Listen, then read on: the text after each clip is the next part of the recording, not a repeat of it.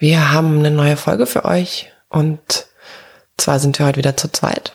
Endlich zu zweit auf der Couch in eurem Ohr. Das war so ein, so ein schlimmes äh, Nachtradio an Moderation, oder? Du hast so eine erotische Stimme. Ich habe versucht, so eine Domian-Stimme zu machen. Liebenden.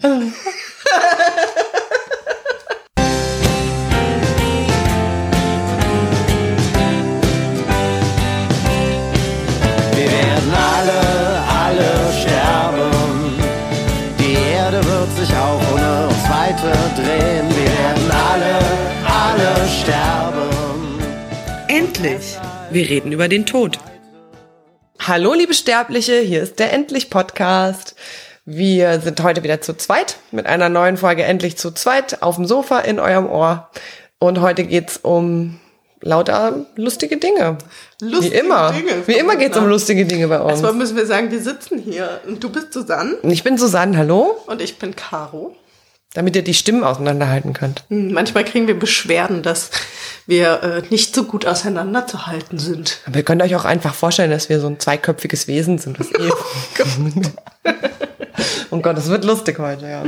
Ich weiß gar nicht. Ich glaube, äh, ich habe relativ ernsthafte Themen auf meiner Liste, muss ich mal ganz ehrlich sagen. Das freut unsere Follower.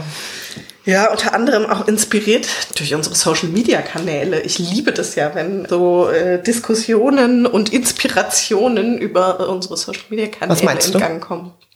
Naja, wenn da so Dinge gedroppt werden und kommentiert werden und so und dann da so losdiskutiert wird.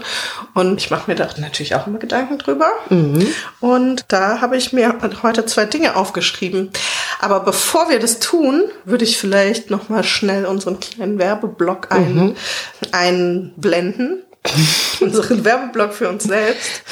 ähm, genau, weil wir ja ein Podcast sind, der von seinen UnterstützerInnen lebt, haben wir auf unserer Seite, äh, da könnt ihr euch informieren, eine Unterstützen-Seite eingerichtet. Da könnt ihr einfach über den PayPal-Button uns unterstützen und uns eine kleine Spende rüberschieben oder ihr könnt auch auf die Steady-Seite gehen und schauen, wie ihr uns monatlich unterstützen könnt. Und unsere Website ist endlich.cc. Ganz genau. Da findet ihr alle Informationen.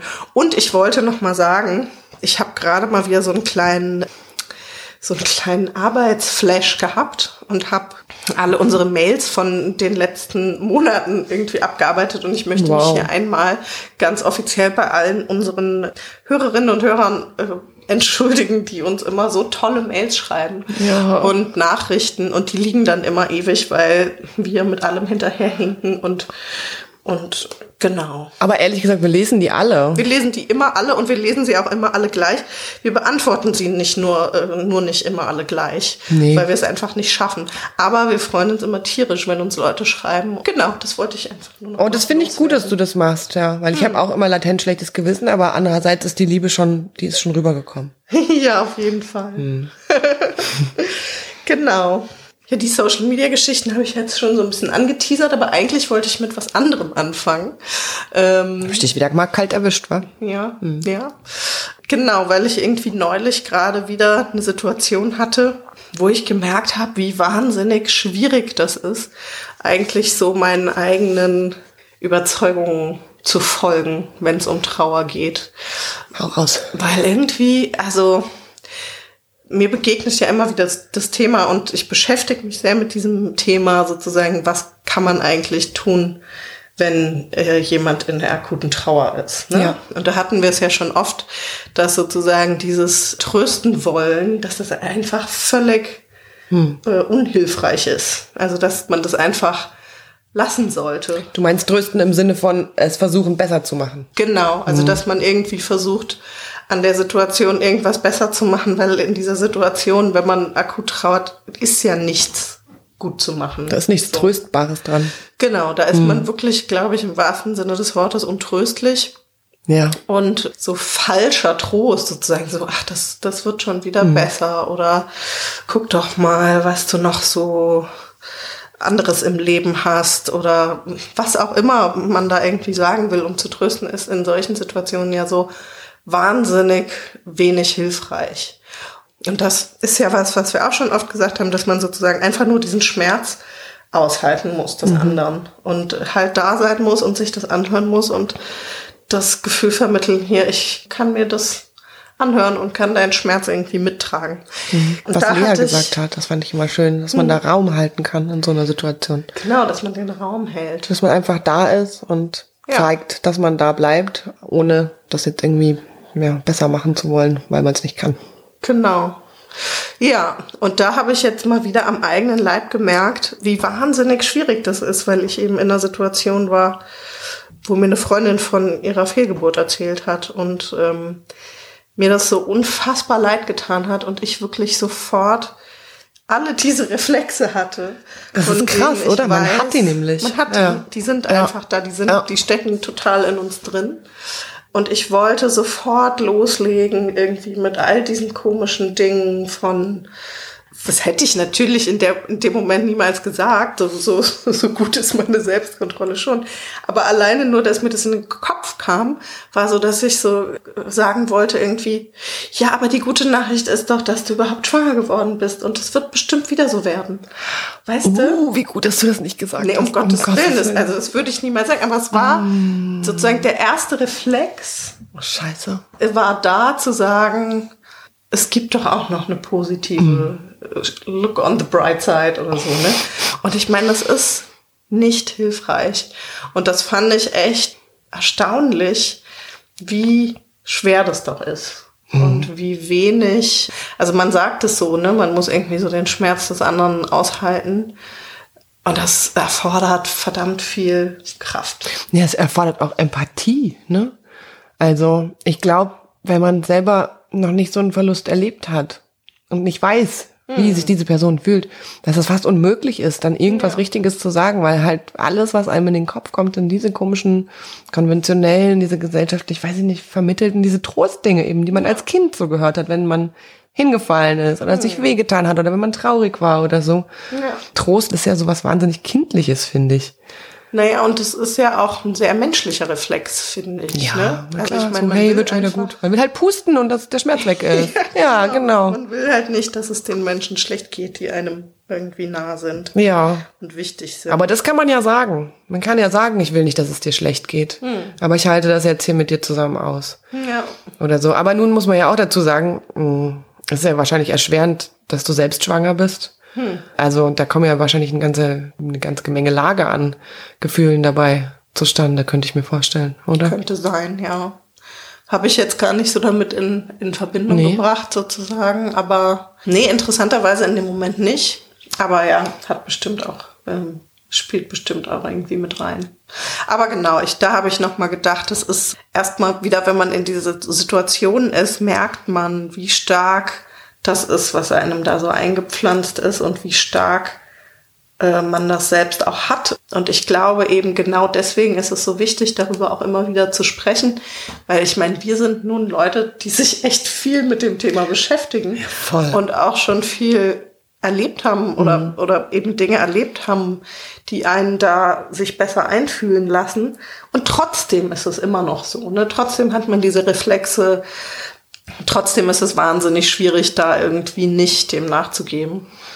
Ja. Total. Ja, und das ist vielleicht so ein, das ist jetzt mal ein kleiner Trost für alle, die, die Trost spenden wollen. Das, dass es nicht so einfach ist und dass es äh, keinem einfach fällt, Nee. jemanden zu trösten oder jemandem irgendwie Oder vor allem nicht zu trösten. nicht zu trösten. Genau.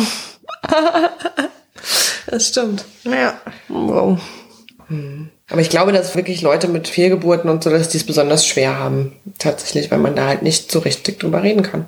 Das ist einfach, ich glaube, das ist anders möglich. Du meinst, weil das mit so viel Scham und Genau. bestimmt auch Schuld und so weiter. Ja, und mit Versagens, äh, weiß ich nicht, Vorstellungen. Das ist ein ganz, ganz komisches, ganz komischer Komplex von wirklich unguten Gefühlen, der da zusammenkommt, glaube ich. Ja, aber weil es eben auch so wahnsinnig, ähm, ja, du weißt es halt eben nicht. Das finde ich daran so schwierig. Also das merke ich jetzt selbst, wo ich eben in dieser Situation bin, so sehr, dass du halt, du, du musst ja bei allem irgendwie abwägen, äh, ist das jetzt gut fürs Kind, schadet es dem Kind, könnte es ihm potenziell schaden, aber ich tue es trotzdem. Also es ist ja so ein permanentes, du weißt gar nicht so ganz genau, was jetzt wie sich auswirken könnte oder nicht auswirken könnte. Es ist so eine völlige Grauzone irgendwie. Wenn dann, sagen, wenn du dann eine Fehlgeburt hast, kann ich mir vorstellen, mhm. dass es halt sofort losgeht. Dieses, habe ich irgendwas Falsches gegessen? Oh, ja. Habe ich aus Versehen irgendwie, war ich zu, habe ich zu lange neben irgendwem gestanden, der geraucht hat? Keine Ahnung. Also was auch immer man da so an Dingen mit sich rumträgt, dass das dann sofort so Fragen sind, die hochkommen und die halt nicht beantwortet werden. Mhm. So. Hm. Ich habe mir solche Fragen wirklich nie gestellt. Das ist echt unglaublich, was diese 15 Jahre so ausmachen. Ja, aber ich glaube, das macht tatsächlich was aus. Mhm. Also, ähm, dass man älter ist, dass man schon viel erlebt hat. Ja. Ich muss auch sagen, dass ich meinem Körper oft gar nicht so richtig traue. Das merke ich total. Ähm, und das ist ja alles irgendwie, hat ja alles irgendwie damit zu tun. Ja, das stimmt. Und wenn man so 25 ist und einem das so mehr oder weniger aus Versehen passiert ist, dann denkt man ja auch, ja, mein Gott, dann jetzt. Was ich da alles gemacht habe, das möchte kein Mensch wissen. Ja. Vor allem nicht mein Sohn. Dabei ist er so gut geraten. Vielleicht können wir jetzt direkt übergehen zu den ähm, hier die Cliffhanger, die ich hier schon. Ja, die Social Media Cliffhangers in the Room. ja, auf jeden Fall. Sag doch mal konkret, äh, was, was für Diskussionen es da gab, die, die du gut fandest und über die du nochmal reden willst. Mhm, genau, also das eine war, das war bei dem Interview, äh, was ich da äh, für den Bayerischen Rundfunk gegeben habe. Die haben ja anlässlich des Suizidpräventionstages, ja. haben die uns ja für ein Interview angefragt und da habe ich den, äh, mit denen gesprochen. Und dann haben die eben dieses Interview irgendwie mit dem Wort Selbstmord angekündigt. Mhm. Also nicht Suizid, sondern Selbstmord. Und ähm, darüber entzündete sich dann auf Social Media so eine Diskussion ähm, über dieses Wort, was ich total nachvollziehen kann. Also ich verwende ja selbst auch eher Suizid als Selbstmord, wobei ich da auch nicht so ganz ideologisch verhaftet bin, muss ich sagen. Also viele Leute sagen ja, dass es ein totales No-Go ist. Das ist bei mir aus verschiedenen Gründen nicht so. Da schrieb dann eben eine unserer Followerinnen auf Facebook, dass man das eben auf keinen Fall verwenden dürfe. Sie sei selbst Angehörige von jemandem, der sich das Leben genommen hat und äh, Selbstmord würde irgendeine Art von böse Absicht unterstellen. Und sie schrieb dann, dass Selbstmorde nie böse sind, sondern immer tragisch. Und da muss ich sagen, war ich so echt, also ähm, da bin ich, war ich so baff. Ich bin immer so wahnsinnig erstaunt, wenn das Leute hinkriegen, das in so ganz eindeutige Begriffe für sich zu fassen. Mhm. Also weißt du, mhm. ich würde jetzt, also böse finde ich sowieso ein Begriff, der wäre mir jetzt nicht eingefallen. Ähm, aber sozusagen dieses, es ist nur tragisch da habe ich gemerkt, also vielleicht ist es auch Neid oder so, weil ich das nicht kann, die Leute von jeder Schuld oder was auch immer man da, wie man es nennen will, freizusprechen. Weil bei mir steht das wirklich sehr nebeneinander. Also, dass ich das auch tragisch finde, dass ich auch weiß, dass das aus ganz viel, ne, das ist mit Depressionen verbunden, das ist mit extrem viel Leid verbunden. Und ich ja auch immer die Haltung vertrete, dass natürlich jeder die Freiheit hat, das zu tun, ähm, sich das Leben zu nehmen, aber dass das bei mir natürlich dann ne neben ganz viel Wut auch steht. Dass Auf die Person, die sich umgebracht hat. Ja, ja. Genau. Und dass ich auch finde, dass es ohne das werten zu wollen, eine egoistische Handlung ist, die auf mich und mein Leben totalen Einfluss hat. Deswegen kann man sich ja trotzdem dafür entscheiden. Mhm. Aber es ist eben was, was finde ich sehr viel oder was bei mir sehr vielschichtig tatsächlich ist. Mhm. Und äh, gerade sozusagen, mir hat es sehr gut getan, auch dieser Wut sozusagen ihren Raum zu geben am Anfang. Gerade am Anfang, weil das eben zwischen all der Verzweiflung und der Traurigkeit und all dem, was da irgendwie bei mir hochgekommen ist, so ganz schwer nur seinen Platz gefunden hat. Mhm. Diese Wut. Ja, das ist auch das Schwierigste, finde ich. Also ich habe ja auch, ähm, ich bin meiner Wut gerade überhaupt erstmal auf der Spur. Mhm. Mhm. Und tatsächlich gerade erstmal bei der Sache mit meinem Vater. Also mein Vater hat sich ja das Leben genommen, als ich 19 war. Das ist jetzt schon ganz schön lange her. 20 Jahre. Hm. Und ich fange gerade jetzt, ich weiß nicht, warum das jetzt unbedingt ist, aber ich fange halt jetzt an, mich nochmal damit auseinanderzusetzen, wie das alles gewesen ist im Einzelnen in dieser Zeit, weil ich habe da leider kein Tagebuch geschrieben, das habe ich sonst immer gemacht. Mhm. Aber in der Zeit konnte ich nicht, wollte ich nicht, ging es jedenfalls irgendwie nicht. Und ich versuche das jetzt gerade nachzuholen und mich wirklich, also so im, jeden Tag eine Stunde lang daran zu erinnern, wie das gewesen ist und das dann aufzuschreiben. Okay. Krass. Das ist ziemlich krass, ja. Mhm. Und dann fahre ich oft auch irgendwie so ein bisschen neben mir stehend zur Arbeit, aber es ist so ein bisschen so, so eine Art äh, Erinnerungsmeditation. Es ist echt okay, das zu machen. Und ich habe auch keine Lust darüber, mit jemandem zu reden. Ich möchte das tatsächlich nur mit mir selber machen. Ja. Und dabei ist mir aufgefallen, dass ich, dass ich diese, dass ich dieser Wut nie Ausdruck verleihen konnte, weil meine Mutter zu der Zeit, als das passiert ist, die war super wütend. Also mhm. die war von Anfang an eigentlich, ich meine, die war auch traurig und alles mögliche, aber die hat halt vor allem dieser Wut großen Ausdruck oh, verliehen. Okay, interessant. Auf meinen Vater. Und wenn du sagst, sie hat der Wut Ausdruck verliehen, in welcher Form? Ja, sie hat geschimpft. Okay. Sie hat so richtig doll geschimpft über ihn und wie er das machen kann und ähm, dann hat sie auch geschrien und meine Mutter ist eine sehr impulsive Person. Mhm. Also die hält mit ihren Emotionen nicht hinterm Berg, mhm. äh, in keinster Weise. Und ich hatte das Gefühl, dass ich meine Trauer ihrer unterordnen muss, weil sie war natürlich meine Mutter, und das ist ja auch irgendwie so eine andere Stellung, die sie so hat in meinem Leben, mhm. die das so für mich vordefiniert hat. Okay. Und ich war nicht sauer auf meinen Vater, das weiß ich noch ganz genau. Ich war nicht sauer, mir war das auch unangenehm, dass die so wütend war, weil ich wollte eigentlich traurig sein. Okay. Und ich war super traurig, dass er das gemacht hat. Ich war verwirrt, ich habe es nicht verstanden ich hätte jeden Grund gehabt, wütend auf den zu sein, wie mir jetzt im Nachhinein eingefallen ist, weil es ja auch so eine wirklich krasse Verkettung von Umständen war und die, wo ich nicht weiß, war das jetzt wirklich Zufall oder hat er das jetzt echt ernsthaft ein bisschen mit Absicht gemacht? Ich ähm, halt zu der Zeit, also am selben Tag eigentlich, als er sich das Leben genommen hat, habe ich eine Abtreibung gehabt. Und das wusste er? Und das wusste er. Er hat mich drei Tage vorher angerufen, wir haben darüber telefoniert und dann hat er auch gesagt, dass er das traurig findet.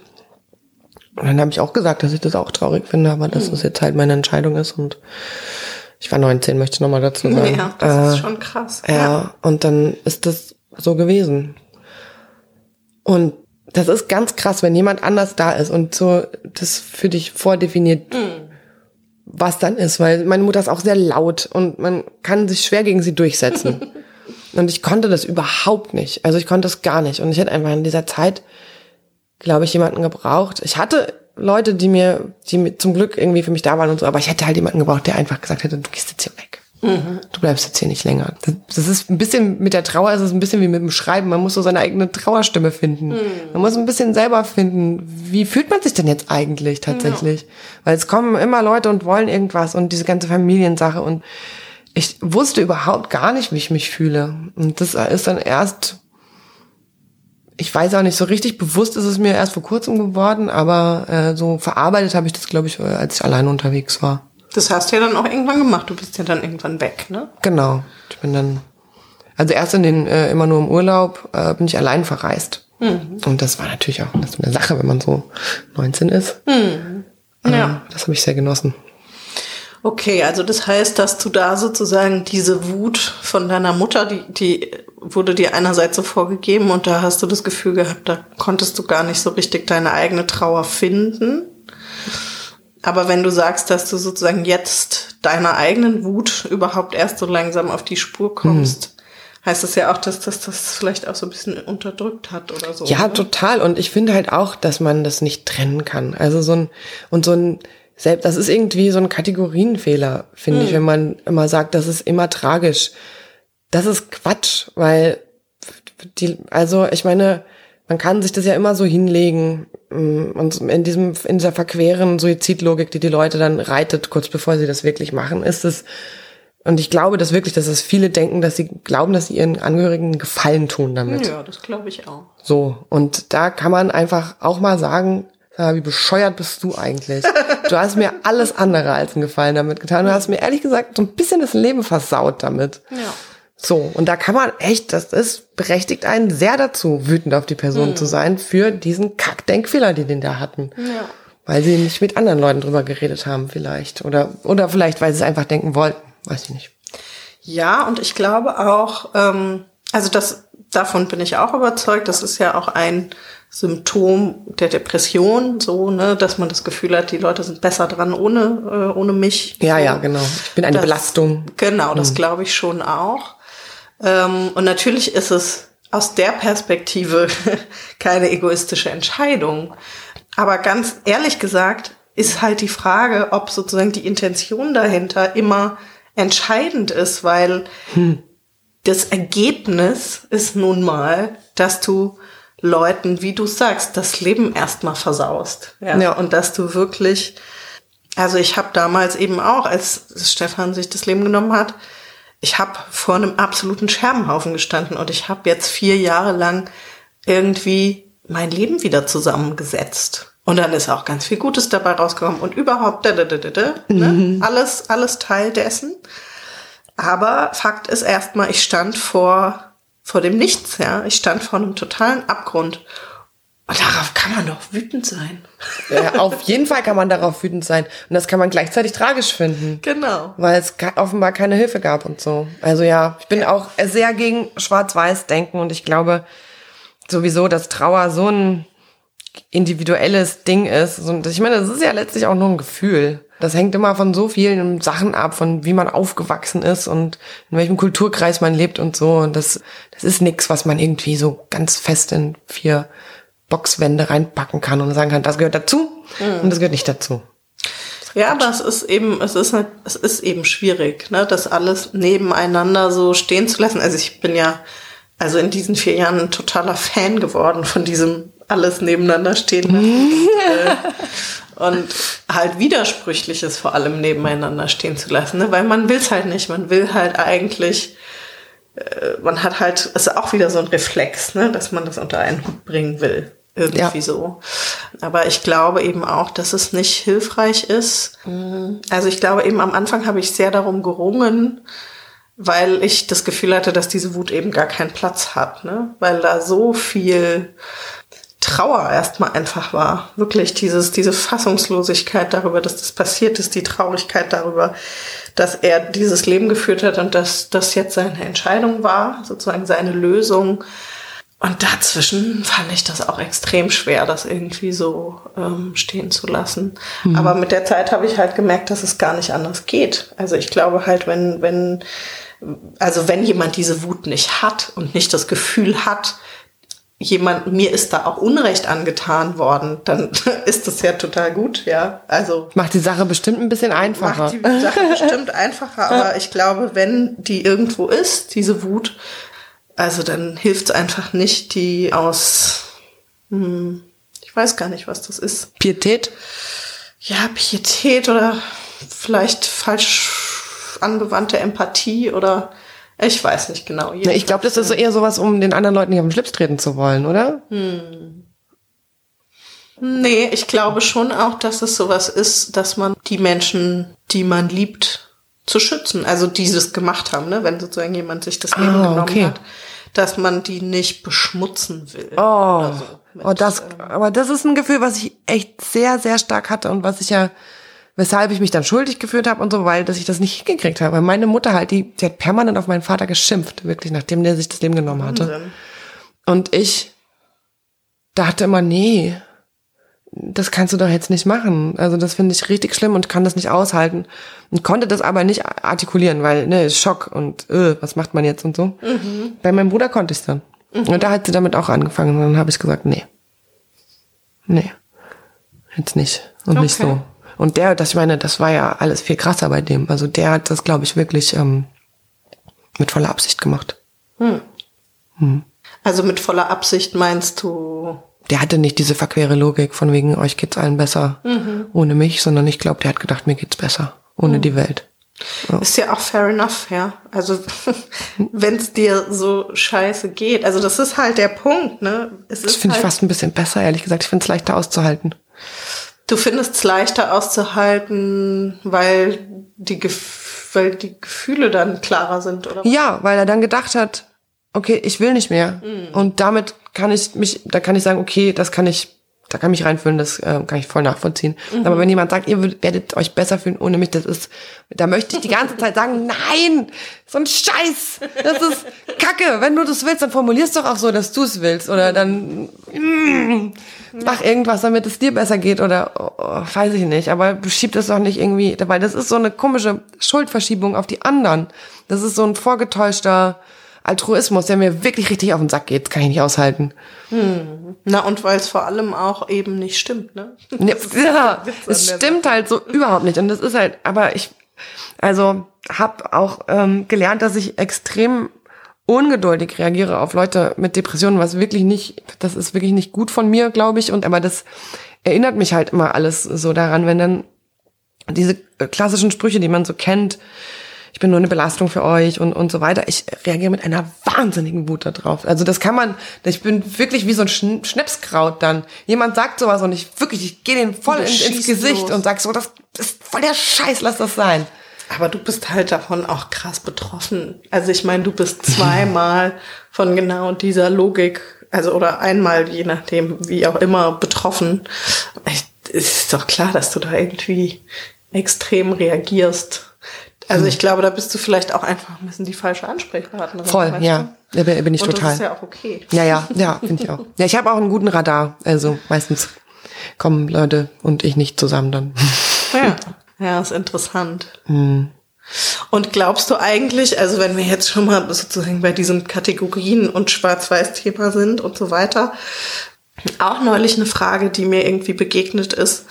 Da ging es um Trauer und da hatte, ich glaube, das war ein Bestatter, ähm, sagte irgendwie sowas in die Richtung wie, dass man Trauer ja ordentlich kanalisieren müsste und gut damit umgehen müsste und dass man es dann sozusagen in was Gutes verwandeln könnte. Also dass man eben sozusagen mit der Trauer so fertig werden kann und mit der so umgehen kann, dass da eben was Gutes bei rauskommt. Also schöne Erinnerungen bleiben, man dem Verstorbenen irgendwie, sagt man ja so, ne, einen neuen Platz irgendwie äh, zuweist und dass da äh, im Endeffekt was Gutes bei rauskommt.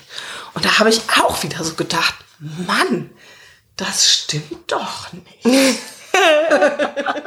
Na doch, also es kann, so bei meiner Oma konnte das stimmen. Das ist, ich glaube, das ist, kommt wirklich drauf an, wie die Leute aus dem Leben gegangen sind und was für ein Leben die hatten. Und ob das komplizierte Trauer ist oder nicht. Ich glaube, Okay. das geht schon. Aber glaubst du nicht auch, dass sozusagen, also genau, das kann ich mir durchaus vorstellen, dass sozusagen, wenn jemand alt geworden ist, wenn das jetzt deine Oma war oder so, dass man dann damit gut umgehen kann. Ich wollte jetzt gerade sagen, die gut unter die Erde bringen.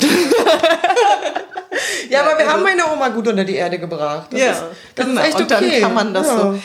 Aber ich glaube halt schon auch, dass es zum Beispiel, also ich, ich mache gerade eine Sterbebegleitung bei einem älteren Herrn und eine der ersten Dinge, die er mir gesagt hat, war, dass sein Mädchen vor sieben Jahren gestorben ist und dass er das seinem ärgsten Feind nicht wünscht, das zu erleben, dass der wichtigste Mensch in deinem Leben stirbt und einfach weg ist. Und Sein Mädchen war seine Frau. ja, genau. das fand ich ein bisschen süß. Oh. Naja, genau. Und das ist auch eine Frau, die alt geworden ist. Ne? Die sind Ja. zusammen alt geworden. Das, ähm, Ja, richtig. und trotzdem ist da sozusagen so ein großer Schmerz. Und ich weiß nicht, ob das immer einfach nur gut kanalisiert werden kann. Also ich glaube schon äh, an vielen Stellen, ja, äh, dass da auch eine gute Erinnerung bleibt, dass man auch damit einverstanden ist, dass es jetzt so ist, wie es ist.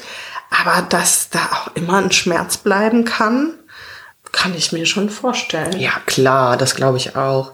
Aber also ich meine, das ist ja so ein bisschen was anderes, wenn also er hat sich ja wahrscheinlich vorgestellt, dass er mit seinem Mädchen gemeinsam stirbt oder dass er jedenfalls nicht von ihr zurückgelassen wird oder so. Äh, Ich habe mir jetzt nicht vorgestellt, dass ich mit meiner Oma gemeinsam sterbe. Ich habe mir ja schon immer vorgestellt, dass sie vor mir Ja. stirbt und das ist dann noch so passiert und das ist wirklich was anderes. Ich glaube, das das ist ja hm. Ich glaube, das ist so ein Resilienzversuch. Also es gehört leider zu diesen fehlgeleiteten Tröstungsversuchen. Naja, und ich finde auch, dass es in, insofern halt schwierig ist, auf die Art und Weise da drauf zu gucken. Weil was ist denn dann mit den Leuten, bei denen das nicht so ist? Weißt du? Also Dann denken die, oh, bei mir ist aber was falsch. Genau, ich hab habe nicht was falsch richtig gemacht. getrauert. Ja, genau. Oder ich habe nicht, ähm, ich habe das nicht so gemacht, dass das alles schön gut und rund wird. So. Mhm. Und das ist bei mir schon auch so, ne, dass ich so das Gefühl habe, diese Erfahrung, die ich da gemacht habe, die hat so viel Scheiße und so viel Gutes gleichzeitig bei mir irgendwie in Bewegung gesetzt. Aber es war nie so, dass ich zu irgendeinem Zeitpunkt gedacht hätte, das fügt sich jetzt zu so einem schönen, runden Bild. Ja. Das ist einfach nicht Ja, so. aber das ist ja auch Quatsch. Naja, aber man könnte das, finde ich, von außen schon sehen, weißt du, weil, also da sind wir wieder bei dem Thema posttraumatisches Wachstum, was beim, worüber wir ja schon mal gesprochen haben in der Folge und was bei mir schon, finde ich, sehr deutlich zu spüren ist, dass ich das Gefühl habe, ich habe danach mein Leben total verändert. Ja. Ich zum viel, viel Besseren verändert. Ich habe ganz viele Dinge neu angefangen, anders gemacht und bin so viel schlauer. ich bin auch ein bisschen arroganter geworden. Nein, nur überzeugter von mir selbst.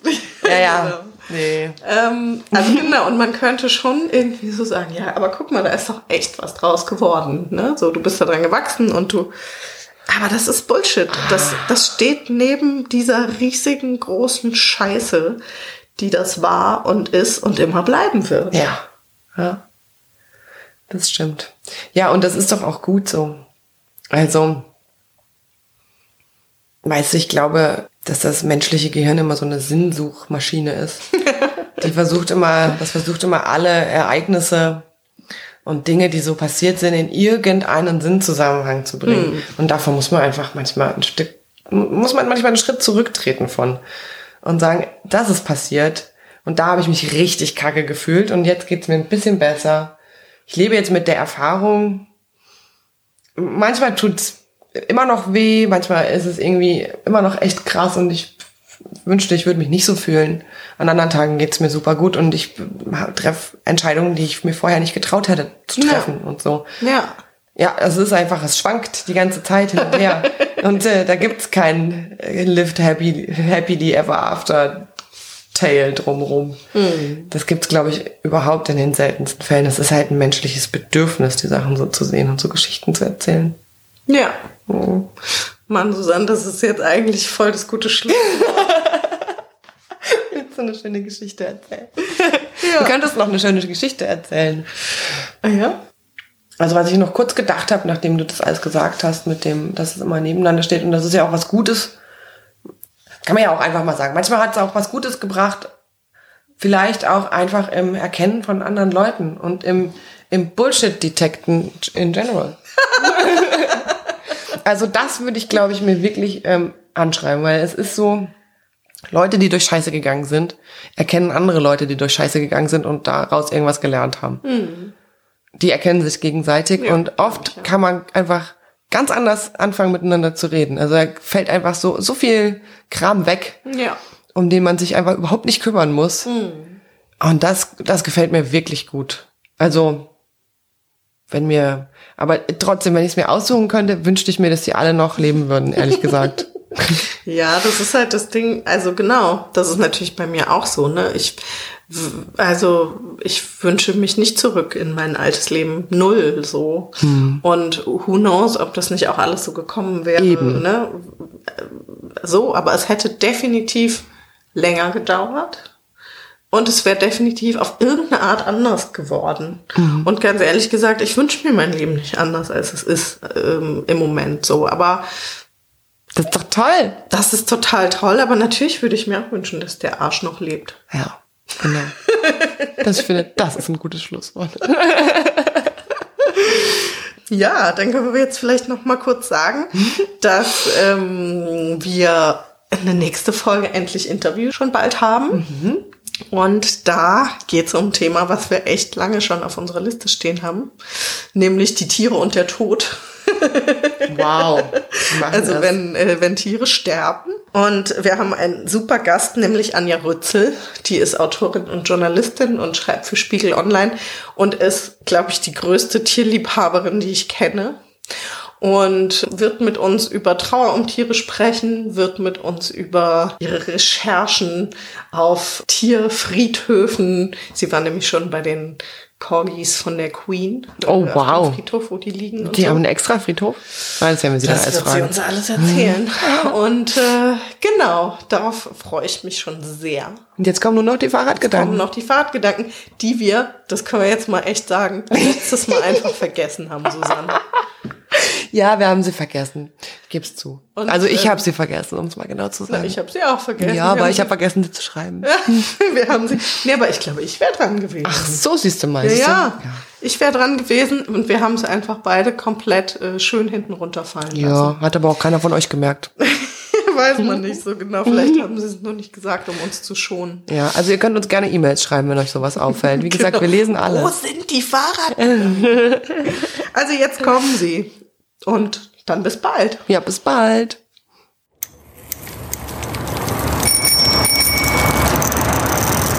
Fahrradgedanken. Es ist deine Wohnung, in die ich heute Nacht zurückkehre. Einzelteile, Ahnungen, Interpretationen, zerstückelte letzte Nachrichten. Hinter dir. Auf dem kleinen Tisch an der Wand, hingelegt, wie um gefunden zu werden, ein einzelnes Kinderfoto, Karneval, sie haben dich verkleidet, du siehst verloren aus, gequält, mit einer bunten Nase.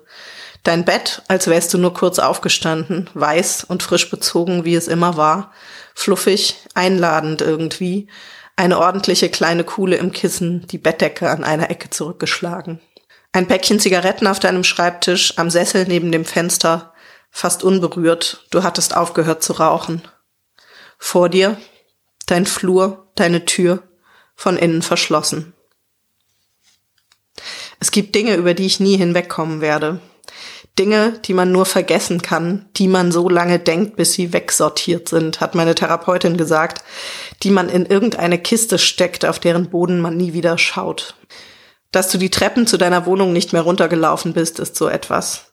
Dass dich Menschen in irgendeinem Ding die Treppen heruntergetragen haben. Dass Menschen auf dem Bürgersteig das gesehen haben. Dass du da drin warst. Ich kenne keine Worte, die dieses Gefühl beschreiben können. Und ich hasse es, dass du mich das fühlen lässt. Wir werden alle, alle sterben. Und deshalb will ich dich heute. Ja, deshalb will ich dich heute. Ja, deshalb will ich dich heute noch sehen. Endlich. Vorbei.